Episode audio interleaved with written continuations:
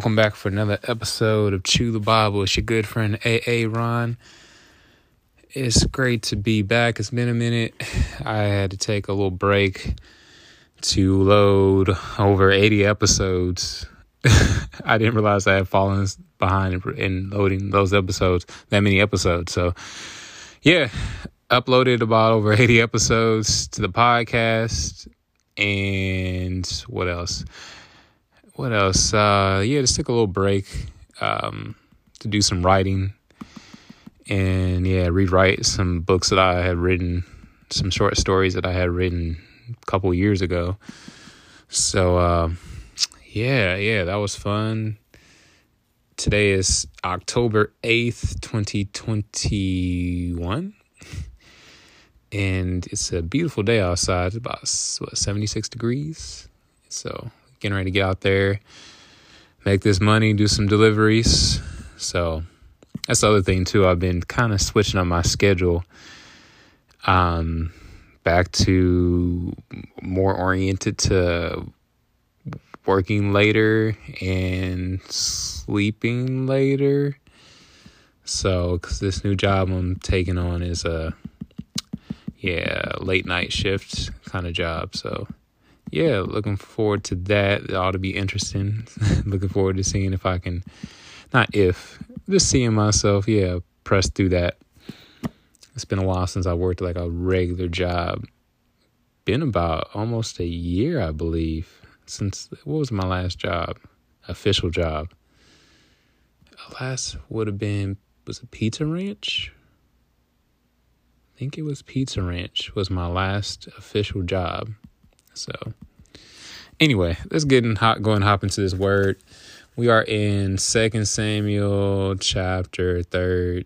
No, yeah, thirteen. Oh yeah, this one's sad. So in Second Samuel chapter twelve,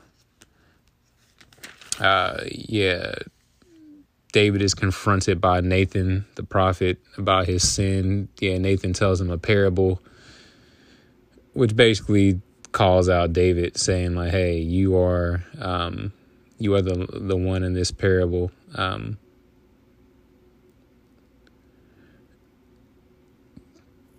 you know, basically saying Uriah. he was using a parable to. Um,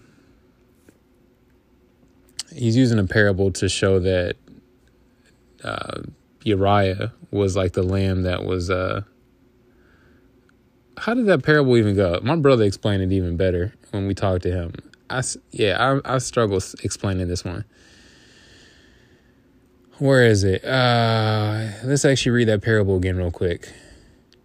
Uh, so the Lord sent Nathan to David. When he arrived, he said to him, There were two men in a certain city, one rich and the other poor. So you got a rich man and a poor man. So David is the rich man,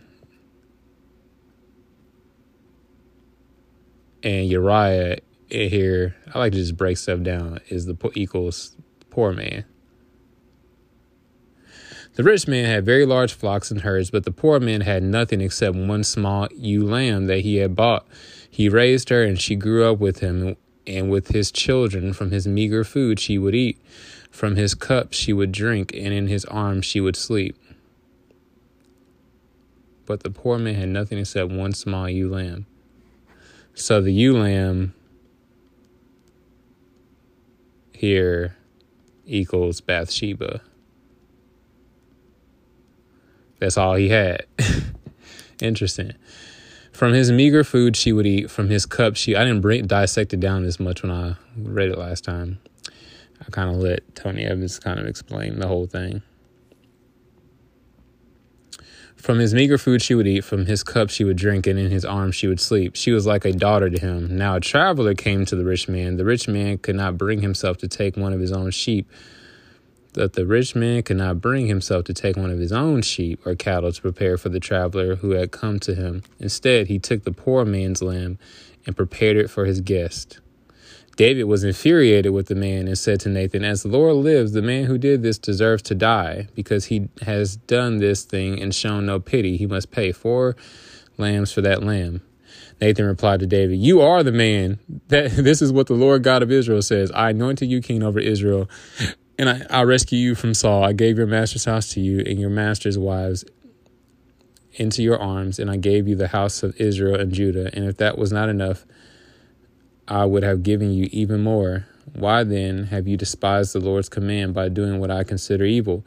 You struck down Uriah the Hittite with the sword, and you took his wife as your own. You murdered him with the Ammonite sword. Now, therefore, the sword will never leave your house because you despised me and took the wife of Uriah the Hittite to be your own wife. So, what's crazy about this, too, is David before before was Nabal equaled rich man David poor man killed Nabal but apparently that was a righteous kill. Go back and read. Like God was okay with him killing Nabal God was okay with that and got Abigail. It's interesting there's some parallels going here. Anyway, go back and read that on your own. So yeah, David was confronted by Nathan. He he was crying and sad and repentant out loud then yeah, the baby that that David had with um, Bathsheba ends up dying. Even though David fasted and cried and wept that God would not kill the baby, then he um, after the baby dies, he just stops fasting and cleans himself and goes and eats. And yeah, the people around him were like, "Why aren't you still fasting and lamenting over this baby?" He's like, "Well, the baby's gone now." And uh, anyway, then he ends up having Solomon. Yeah, Bathsheba. They ended up sleeping together again. Had a uh, and ended up having baby Solomon, who brought him peace. His other name meant Jedidiah, which meant beloved of the Lord. All right. And then what else happened?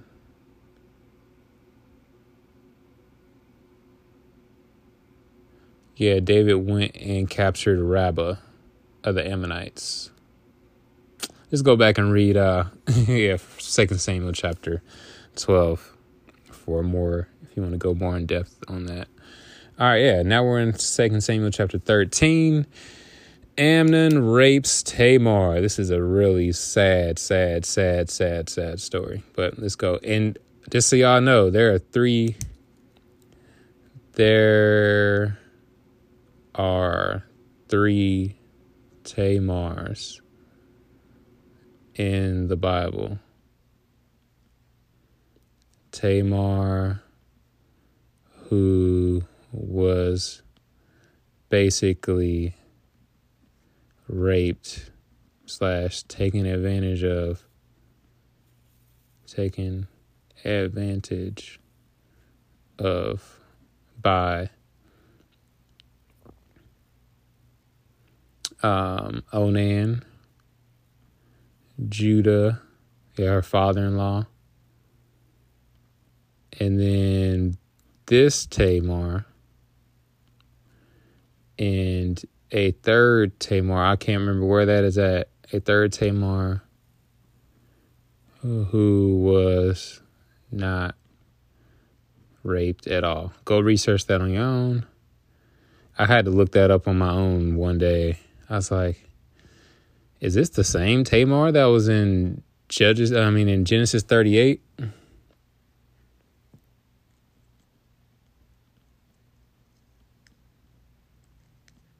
But no, it's a different one. Uh, different Tamar. All right. Sometime past, sometime past, David's son Absalom had a beautiful sister named Tamar, and David's son Amnon was infuriated with her. So David's son Absalom had a beautiful sister named Tamar, and David's son Amnon was infuriated with her.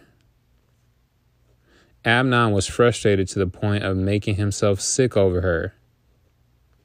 Hmm. I can kind of relate to that. these women, boy, will have you.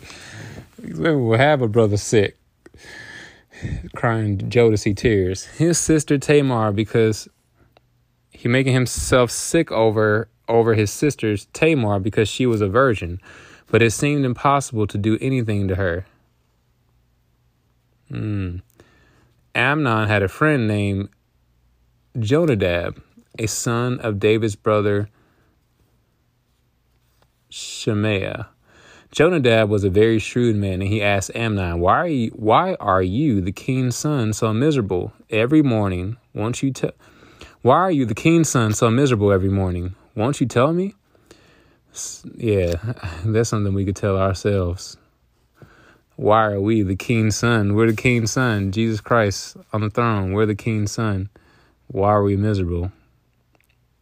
We are the king's sons and daughters. We also should never be miserable. Amnon replied, I am in love with Tamar, my brother Absalom's sister. Hmm. Like I'm still in love with Bibi. Jonadab said to him, Lie down on your bed and pretend you're sick. When your father comes to see you, say to him, Please let my sister Tamar come and give me something to eat. Let her prepare a meal in my presence so I can watch and eat from her hand. So Amnon lay down and pretended to be sick. When the king came, eh, this is why Jonadab is a schemer. Scheming. I don't know if I spelled that right, but oh well, I'll understand it later. When the king came to see him, Amnon said to him, Please let my sister Tamar come and make a couple of cakes in my presence so I can eat from her hand. David sent word to Tamar at the palace Please go to your brother Amnon's house and prepare a meal for him. Then Tamar went, It's a trap. Then Tamar went to his house while Amnon was lying down. She took dough, kneaded it, made cakes in his presence, and baked them. So she, this young lady could cook. She was a baker. She brought the pan and set it down in front of him, but he refused to eat. Amnon said, Everyone leave me. And everyone left him. Bring the meal to the bedroom, Amnon told Tamar, so I can eat from your hand. Tamar took the cakes she had made and went to her brother Amnon's bedroom. When she brought them to him to eat, he grabbed her and said, Come sleep with me, my sister. Ooh-wee. Don't let my brother, don't. No, she said, Don't, my brother, she cried. Don't disgrace me, for such a thing should never be done in Israel. Hmm. Don't commit this outrage. Where could I ever go with my humiliation? And you would be like one of the outrageous fools in Israel. Please speak to the king, for he won't keep me from you. But he ref- like do this legitimately. Hmm.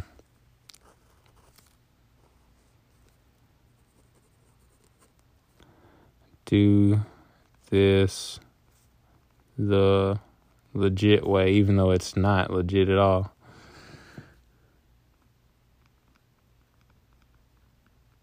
Trying to buy herself some time. But he refused to listen to her, and because he was stronger than she was, he disgraced her by raping her. So Amnon hated Tamar with such intensity that the hatred he hated her with was greater than the love he had loved her with. Get out of here, he said.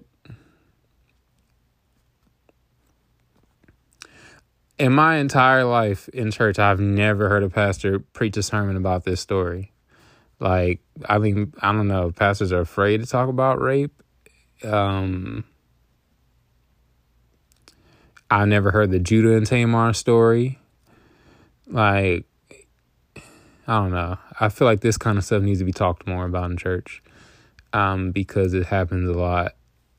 And but yeah, it had to be. It'd be. Yeah, I don't know. it would have to definitely be spirit led because it's a very sensitive subject, and a lot of people for men and women because it's not just a women thing. Men have been raped as well. My brother has stories about men he knew in the military that were raped. So, um, yeah, it would definitely have to be spirit led, but I feel like it could do a lot of healing if if if done if yeah it because Satan loves to keep things in the dark and keep people's pain in the closet. But when it's exposed to light, then yeah, God, yeah, somebody has a quote that's been going around a lot. I've been hearing at church in different places. God reveals the heal. Like the only way things can get healed is if they be revealed. Like things that are done in the dark have to be brought to the light to get healing. So yeah. And another thing that stands out here is wild is just like it shows you sin. Something about sin taints the purity of love, of genuine love. Something about when, like, if you notice his like there was nothing wrong with. I don't know. Things were different back then because people I think did marry their siblings. It was okay, but you had to. But yeah, I remember Leviticus talked about not marrying your sister or having sex, sleeping with your sister. I don't know, but people did marry their siblings, but you had to do it legit. And anyway, it's one thing to have like an this is say even just on a general level. So one thing to have an attraction to your sister. I've had attraction to like cousins and stuff. I don't have a sister, but I've had cousins that I'm attracted to. Yeah, I thought are cute, pretty. But it's another thing to actually lust after them and idolize them. I even this doesn't just go for like blood relatives. Uh, even just on a in a church setting, like yeah, we talk about having like brothers in Christ, sisters in Christ. I have a sister in Christ right now who I'm like super attracted to. And yeah, like yeah, when it turns into this lust, this strong where they are consuming all of your thoughts and emotions and you know give it over to the Lord, it can turn ugly. It can turn there's times where I've had emotions of anger, just mainly at myself though. A lot of it is at myself and um wanting that person to love me the way I love them and really it's not love, it's more infatuation and lust and idolization. We can it's so easy to turn somebody into an idol and it's hard to start turn that switch off once you turn it on. So even with my first wife, I had turned her into an idol and infat- infatuated with her. So all I can say is I can relate to Amnon's feelings that he had going on, but there has to be a point where you go get help. That's where counseling comes in. That's where reading God's word comes in. That's where writing. That's why I write a lot. Writing helps me to get a lot of those emotions out so that I don't things that I would say to this sister in Christ and and blow up her phone and email and just yeah, I say it in writing and things. Yeah, talking to my brother that helps out. Uh, I really need to get back into playing basketball or running or something like that. Just having activities to get a lot of those emotions, you know, to burn off a lot of that um that tension, that tension, that build up. So because otherwise you'll turn to yeah unhealthy things drugs alcohol sex and doing yeah committing evil acts like amnon did all right verse 16 no she cried sending me away is much worse than the great wrong you've already done to me but he refused to listen to her Instead, he called to the servant who waited on him, Get this away from me. Wow. He said, Get this away from me. Like this. Throw her out and bolt the door behind her.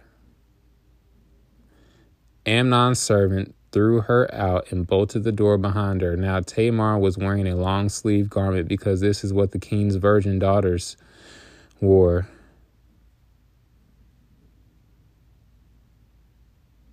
So there you go. That's just an example to to you. Not just ladies, but I gotta say it's to men too. It's like, yeah, about modesty. Um, before not to get all religious about it, but there's something to modesty. Yeah, the vert that's what they wore. Covered yeah, not showing everything off to the world before you get married, you know? So um yeah, it's between you and the Lord. It's all of us, even for myself. There's certain things that I could be more modest about. Um, so yeah, God will convict each of us individually on that one. All right, let's keep going. Verse 19 Tamar put ashes on her head and tore the long sleeved garment she was wearing. She put her hand on her head and went away crying. Her brother Absalom said to her, Has your brother Amnon been with you?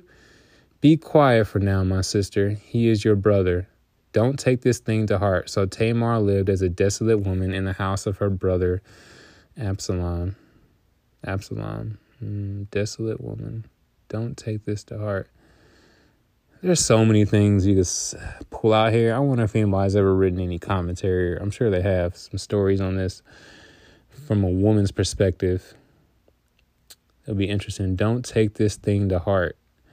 So basically, she was told told to be quiet. Told to be quiet. Which happens a lot in families.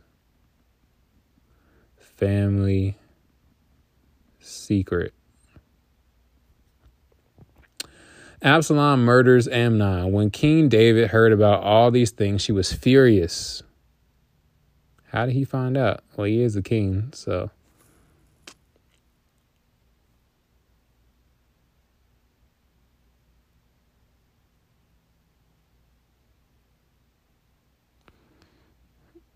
Wow. Okay, I'm reading this note down here, and it says there's an additional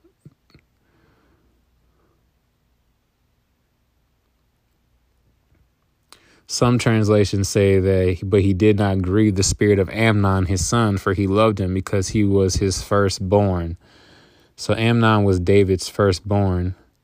That's from First Kings 1 and 6, chapter 1, verse 6. Anyway, let's keep going. Absalom didn't say anything to Amnon either, good or bad, because he hated Amnon since he disgraced his sister Tamar. Hmm. I don't know why he not confront him. Two years later, Absalom's sheep shears were at Baal Hazor near Ephraim, and Absalom invited all the king's sons. Then he went to the king and said, Your servant has just hired sheep shearers. When the king and his servants please will the king and his servants please come with your servant? The king replied to Absalom, No, my son, we no, my son, we should not all go, or we would be a burden to you. Although Absalom urged him, he wasn't willing to go, though he did bless him. If not, Absalom said, Please let my brother Amnon go with us. Mm, this doesn't sound too good. The king asked him, Why would he go with you? Why should he go with you? But Absalom urged him, so he sent Amnon and all the king's sons. Now Absalom commanded his young men, Watch Amnon until he is in a good mood from the wine. When I order you to strike Amnon, then kill him. When I order you to strike Amnon, then kill him. Don't be afraid. Am I not the one who has commanded you?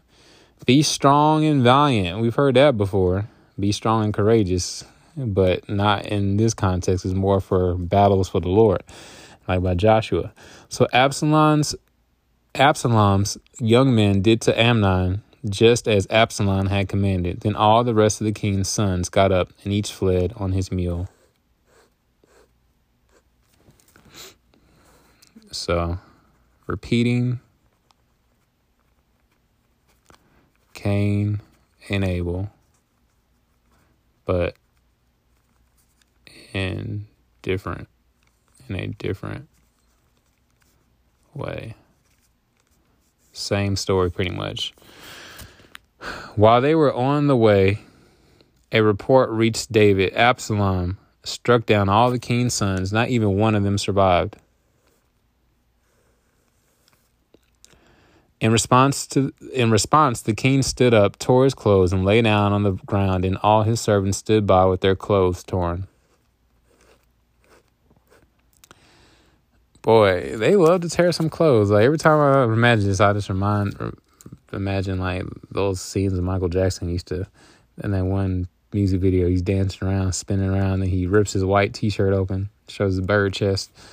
He goes, ah I can't remember what song that's from. Anyway, but Jonadab, son of David's brother Shimeah, spoke up. My lord must not think they have killed all the young men, the king's sons, because only Amnon is dead. In fact, Absalom has planned this ever since the day Amnon disgraced his sister Tamar.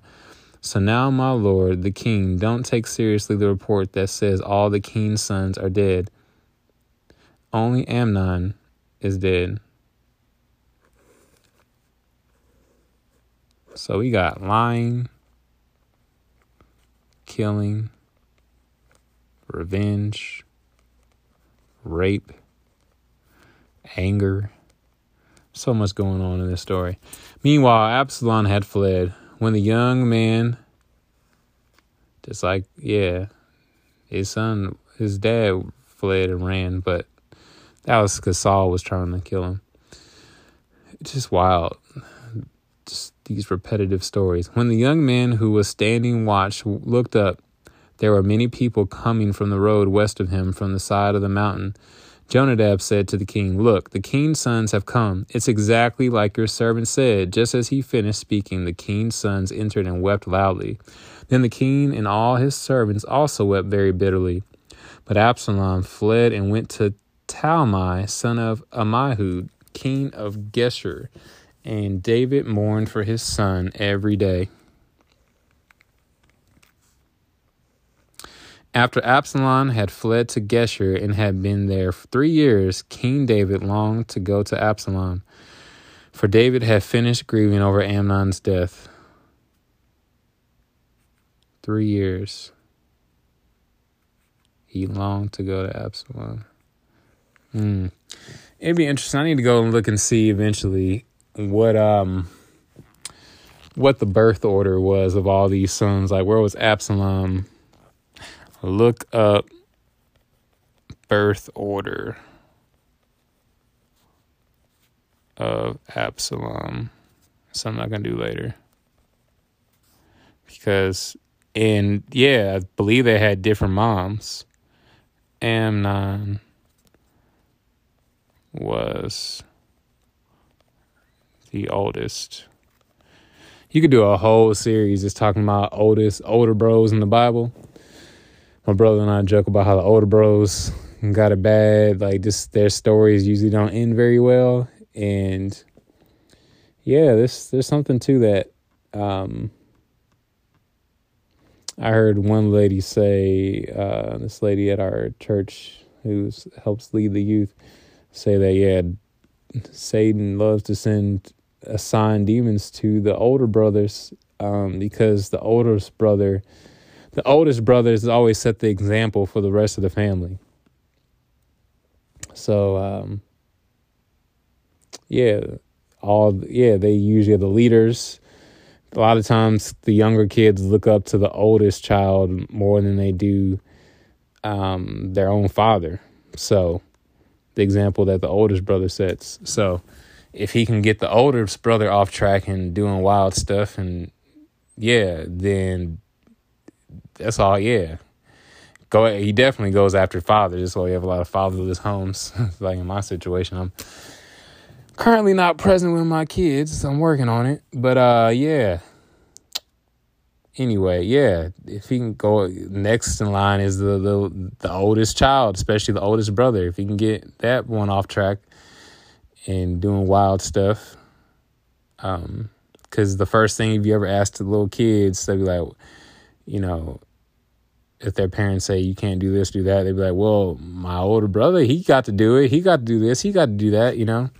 So, or like in my case, by the time I came around in high school, my parents felt like they had been too strict with my brother and and he had rebelled a lot. Um, not, I'm not saying this as a personal attack on my brother at all, but they just my parents relaxed a lot of their rules because they were afraid of me like rebelling. I think I don't know. Or they probably just yeah they didn't want another. They said let's try something different.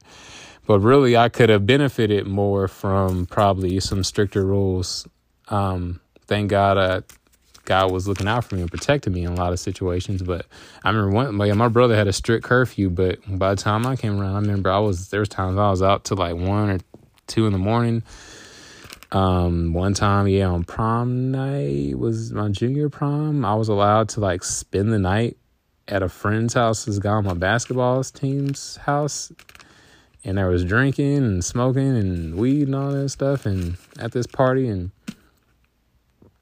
and yeah, the parents they were upstairs.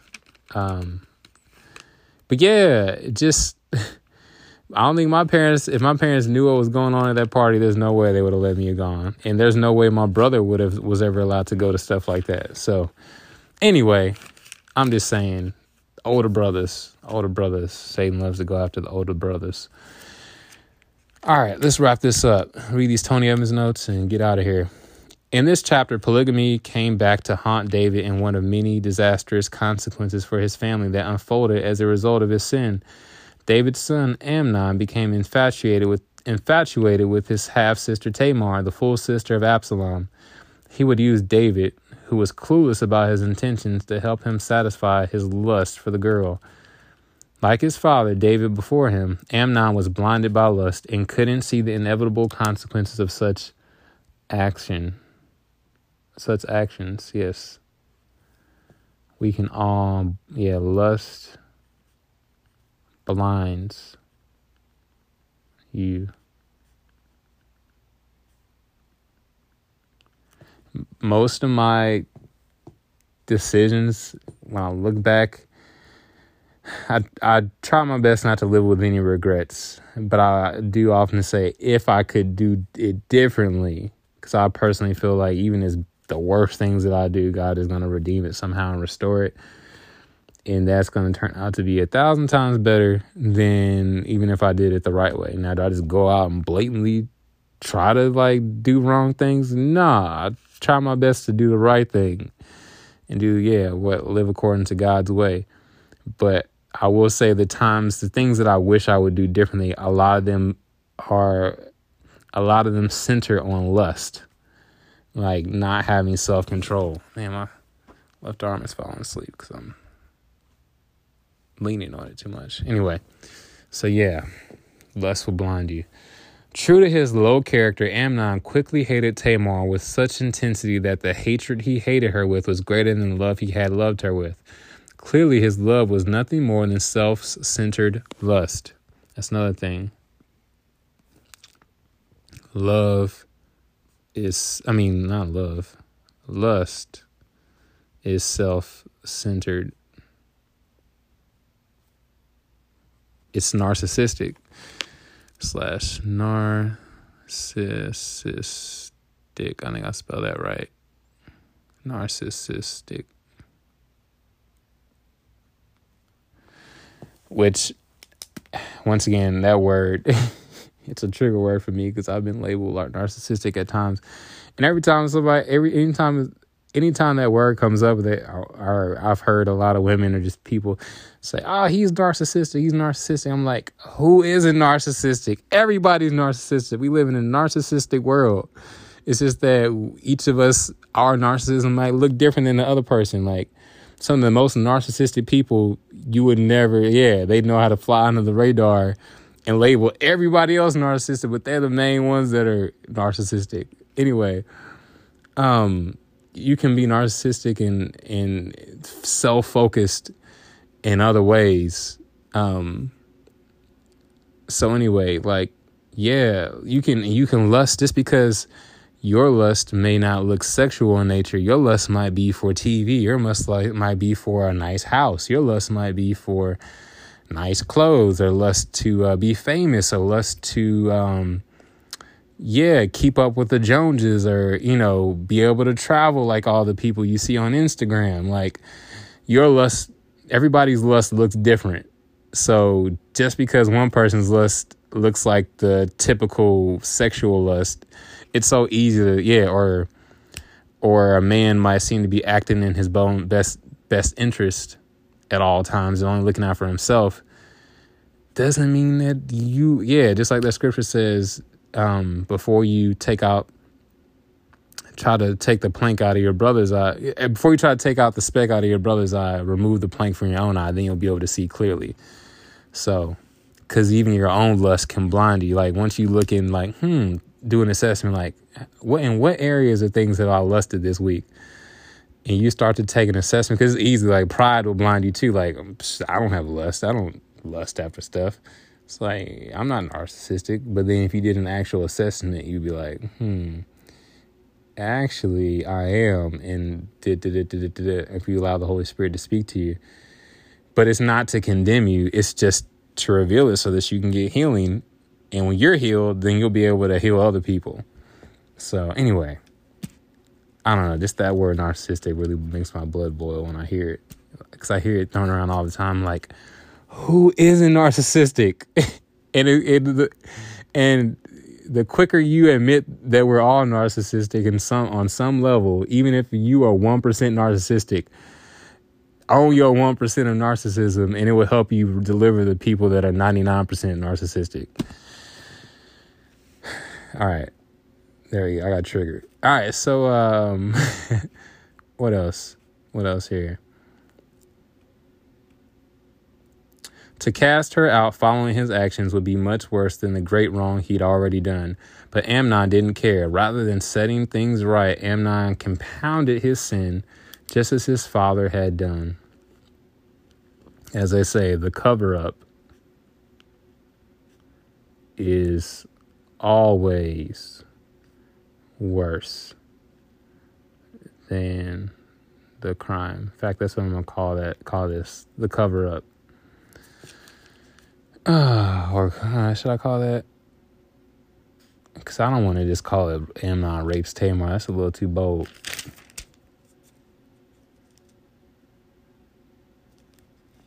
Maybe we'll call it Absalom's revenge.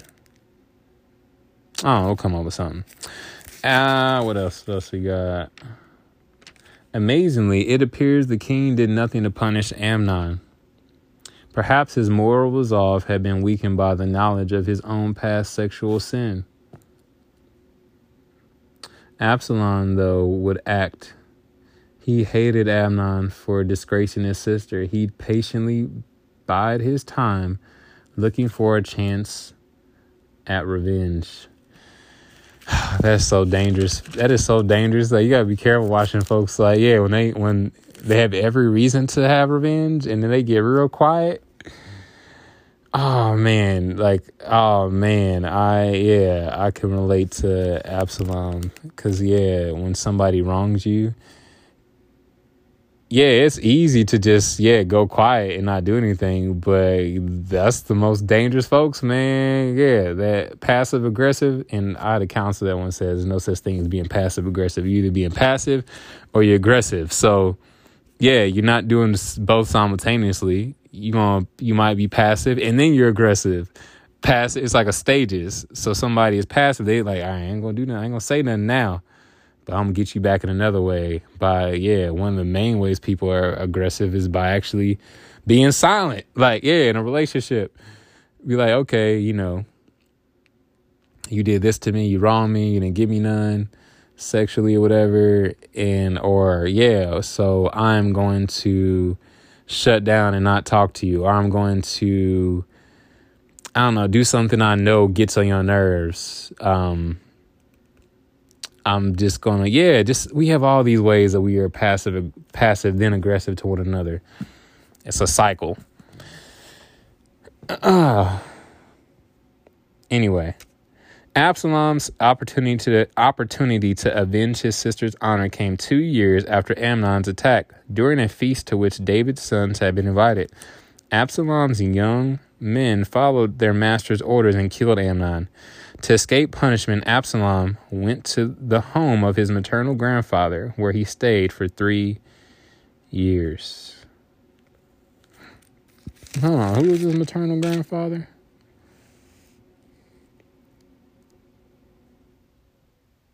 Absalom sheep let's see here. King all these things.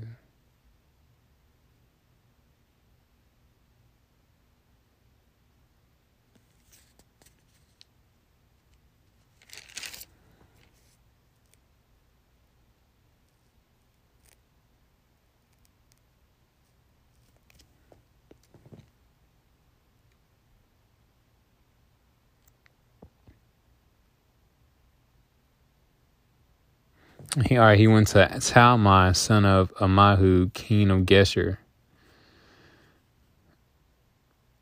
Talmai, son of Amahu. Look this dude up. Look this fella up.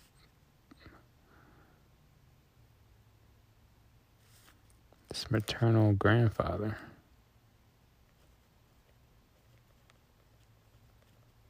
All right. All right, just putting a few notes for things to look up later. All right, let's hop on this Romans road. Hope y'all enjoyed that. I did, even though it's kind of sad, but there's a lot to learn from that. Romans 3:23 says, "For all have sinned and fallen short of the glory of God."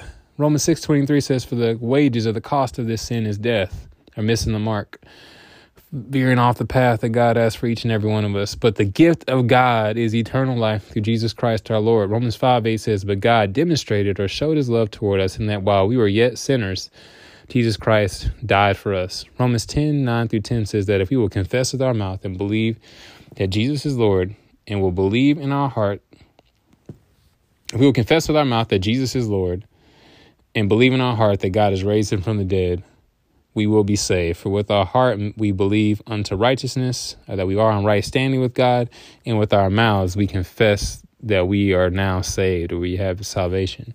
And lastly, Romans ten thirteen says that whosoever, anybody who calls upon the name of the Lord, they will be saved. So you can simply say this prayer Dear God, I know I'm a sinner. I know my sin deserves to be punished. I believe Jesus Christ is the Son of God who died for me and rose from the grave. I want to turn from my sin and trust Jesus Christ alone as my Savior. Thank you for the forgiveness and everlasting life I can now have through faith in Jesus. In Jesus' mighty, precious, amazing name, I pray. Amen. All right, y'all. Till next time. We next time we will be in Second Samuel chapter 14, and we'll talk about Absalom being restored to David. Love y'all. Take care. God bless.